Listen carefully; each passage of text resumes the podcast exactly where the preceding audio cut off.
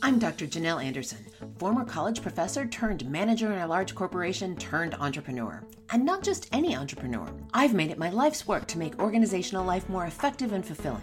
So, welcome to Working Conversations, the podcast where we digest and translate research and ideas on workplace dynamics and serve up to you the most interesting and actionable strategies to make your workplace conversations and your relationships more effective, productive, and influential. If you're looking for proven tools for your workplace toolbox, you're in the right place. Now, let's get after it. Hello, and welcome to another episode of the Working Conversations podcast, where we talk all things leadership, business communication, and trends in organizational life. I'm your host, Dr. Janelle Anderson. And in this episode, we are looking at trends in the workplace and beyond. We're looking at the economy and the global supply chain and how these things can all have a very personal impact on us. Stick around to the end when I share some important lessons that we can learn at this particular point in time. I'll start with an example. It happened again to me yesterday. I went to lunch with some friends at a Vietnamese restaurant in Minneapolis. As I walked in to meet my two friends, I noticed a handwritten sign that said, our sincerest apologies in advance. You may experience slow service because we are short on staff. Well, the sign was accurate, my friends. Service was slow. The food was delicious and worth waiting for, fortunately, so I didn't mind, and I was in the company of good friends. If you've been listening to this podcast for a while, you might recall that this happened on my summer vacation when I was in Jackson Hole when there weren't enough workers in the hospitality industry. Episode 29, if you haven't heard that story. Well, that was mid July, and I chalked it up to COVID, of course, and being at the height of the summer tourist season. Of course, it's hard to find help. But it wasn't just summer, and it wasn't just in polished vacation destinations. It's happening everywhere. I've seen signs similar to the one in the Vietnamese restaurant in many restaurants in my area. And a popular chain of coffee shops here in the Minneapolis St. Paul area has been closing at noon because they don't have staff to work the afternoon and evening hours. This has been met with great complaints by their customers, some of who have taken to social media to complain about it. Here's another example. I was picking up takeout recently. Two of us like sushi, and two like Mexican. I'll let you guess which one is my favorite. Fortunately for me, the Japanese restaurant is right across the street from Chipotle. Only on that particular evening, the Chipotle was closed because they didn't have sufficient staff. Well, I must say, much driving around ensued so as to get a burrito and a kid's taco meal, at great inconvenience, I might add. And recently I was in a retail shop that had a new sign taped to the front door. It read, We are no longer open until 9 p.m. Our new hours are 9 a.m. to 6 p.m. And beneath that, a second sign read, Help wanted. So I asked the woman working in the retail shop about the change in hours. She told me that she was not so secretly delighted with the change. Due to being short staffed, she was regularly being asked to work from open to close, a 15 hour shift. So, what might show up as an inconvenience for consumers such like myself with shorter hours at my retail location, it's a decided convenience and lifestyle boost for the employees in this time of a labor shortage. Between the retail locations, the restaurants, and the host of, of course, container ships that are unable to unload their contents due to a shortage of port workers on both coasts of the United States, not to mention the latest bottleneck of not enough long haul truck drivers to get said goods from the ports to the stores that we shop at or the warehouses that fulfill our online orders, well, it doesn't bode well for the life of convenience that so many Americans have come to think of as our God given right. and as we head into the holiday seasons, all predictions point to it getting worse, not better. This all has me thinking about a whole nother layer of lessons that we may collectively be in need of learning that the pandemic is here to teach. You see, when the pandemic first struck, and many of us hunkered down inside the comfort of our homes in the company of our families, well, we slowed down. Our frenetic lives with their long commutes, their endless activities for the kids, and all the driving that came along with that for the parents plus our restaurant meals, our theater, concert, and sporting event tickets, and countless other activities that we filled our lives with, well, of course, they came to a grinding halt. And at that time, I wondered perhaps we all just need to take a collective breath. Just stop for a bit and breathe. Slow down and be present. Well, I will admit that with all the illness and lives lost that came along with the pandemic and is, of course, still occurring, it's a very expensive lesson, both emotionally and economically, for us to simply slow down and be present. But almost optimistic to a fault, I'm always spying a silver lining in a tough situation. And so I was gleaning the lessons and working on integrating those lessons from the pandemic into my life. Mm, 15, 16 months ago. Slowing down, playing words with friends, obsessing over jigsaw puzzles, and spending more time with my immediate family. And of course, these lessons extended into the workplace as well, demonstrating that we could be productive while working from home, even amidst a formidable and frightening public health crisis. And during that time when we first started working from home, and even still now, some people desperately wanted to work from home, and others desperately did not want to work from home. And whatever side of the coin or the office building that you were on, you made it work. You learned the lessons.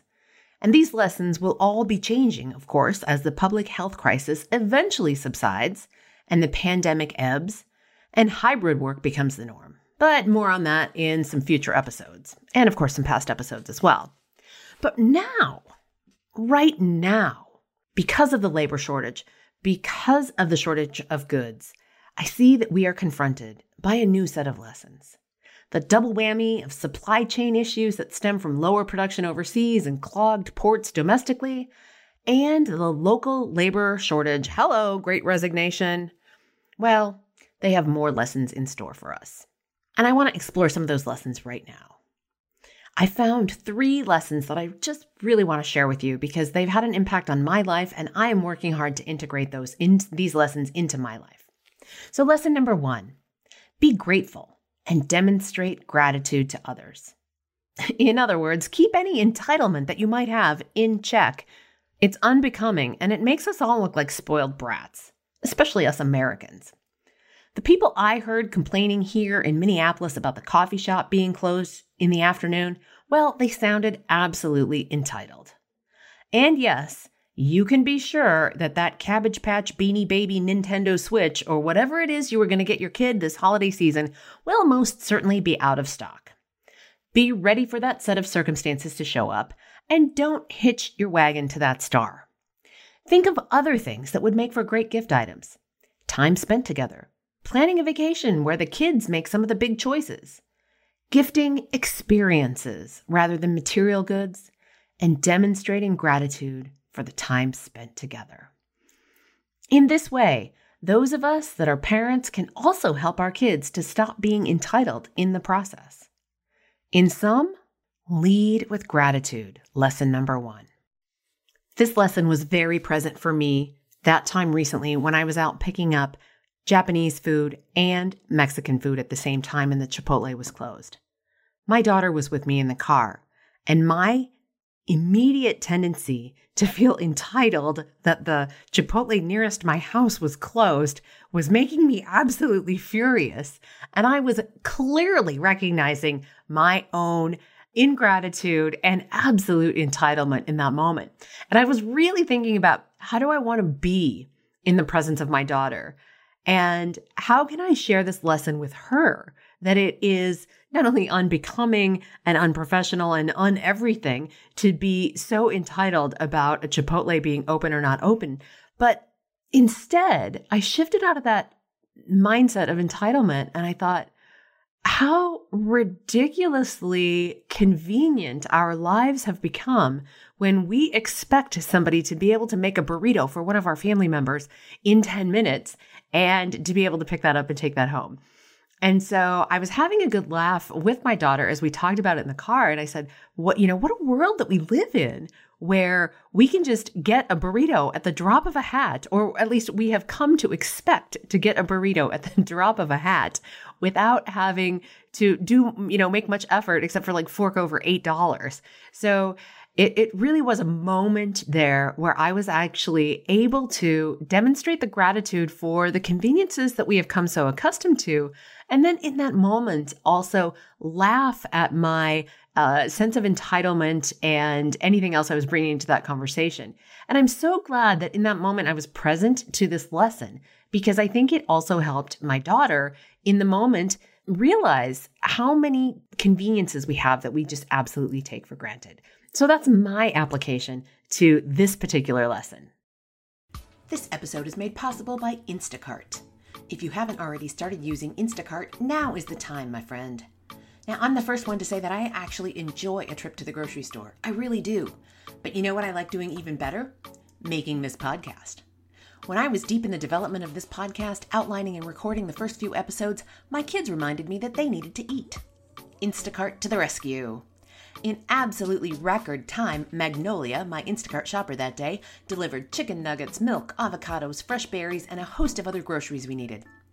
When life gets busy, or when you just want to feel like royalty and have someone do it for you, there's Instacart.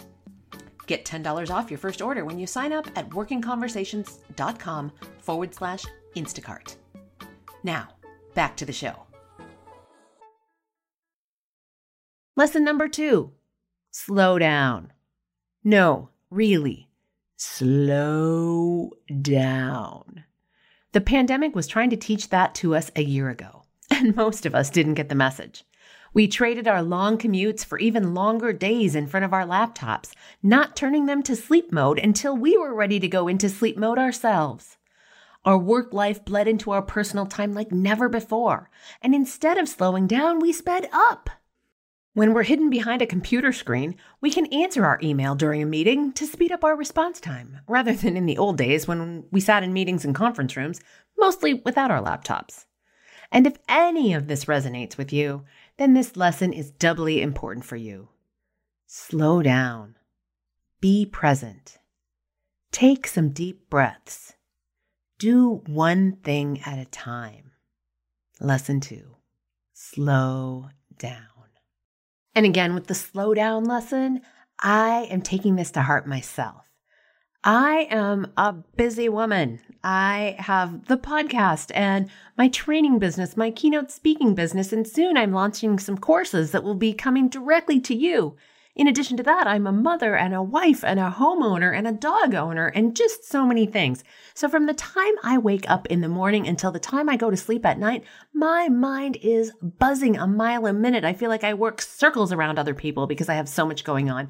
In fact, somebody recently compared me to, uh, instead of just running my own life, that I was kind of running a small country because of all the things I had going in my head at any given time.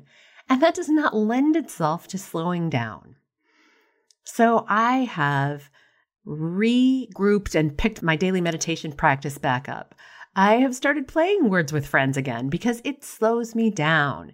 And I have also started really treasuring moments and really pulling myself into the present moment more often.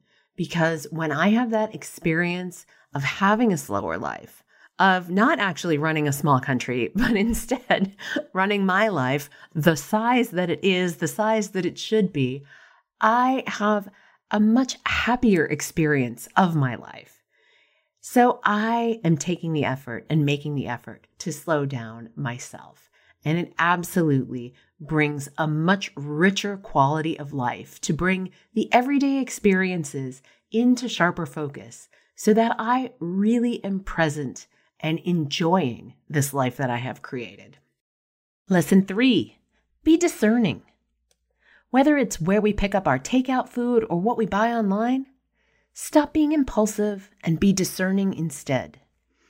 With a limited supply of almost everything these days, and with the prices of those things going up due to myriad factors, be discerning about where you spend your money, your time, and your attention. When it comes to making purchases, we might impulsively buy something that we have no real use for or are not fully committed to owning.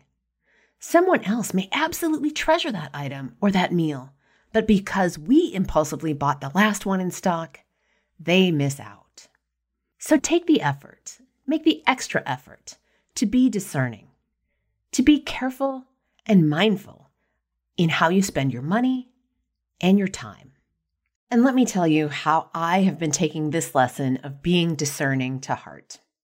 You may know from earlier episodes of the podcast that about six months ago, I moved house. And when I moved, you may not know this, but I went through all of my clothing and I thought at the time that I was moving that I was being absolutely discerning and being very strict with myself about what I was going to keep. And to be fair, I did reduce the amount of clothing that I moved from my former house to my current house by about 40%. So there were some big piles of clothing that went to donation and consignment and so forth. But when I got to the new house and I unpacked all of my clothes, or the clothes that were left, the 60% of clothes that were left, I had just uh, taken great care to uh, go to IKEA and design this really amazing walk-in closet system for myself. And so as I unpacked my clothes and and put them into that space, I realized that some of them were ones I did not want to keep. And so I, I was even more discerning at that point.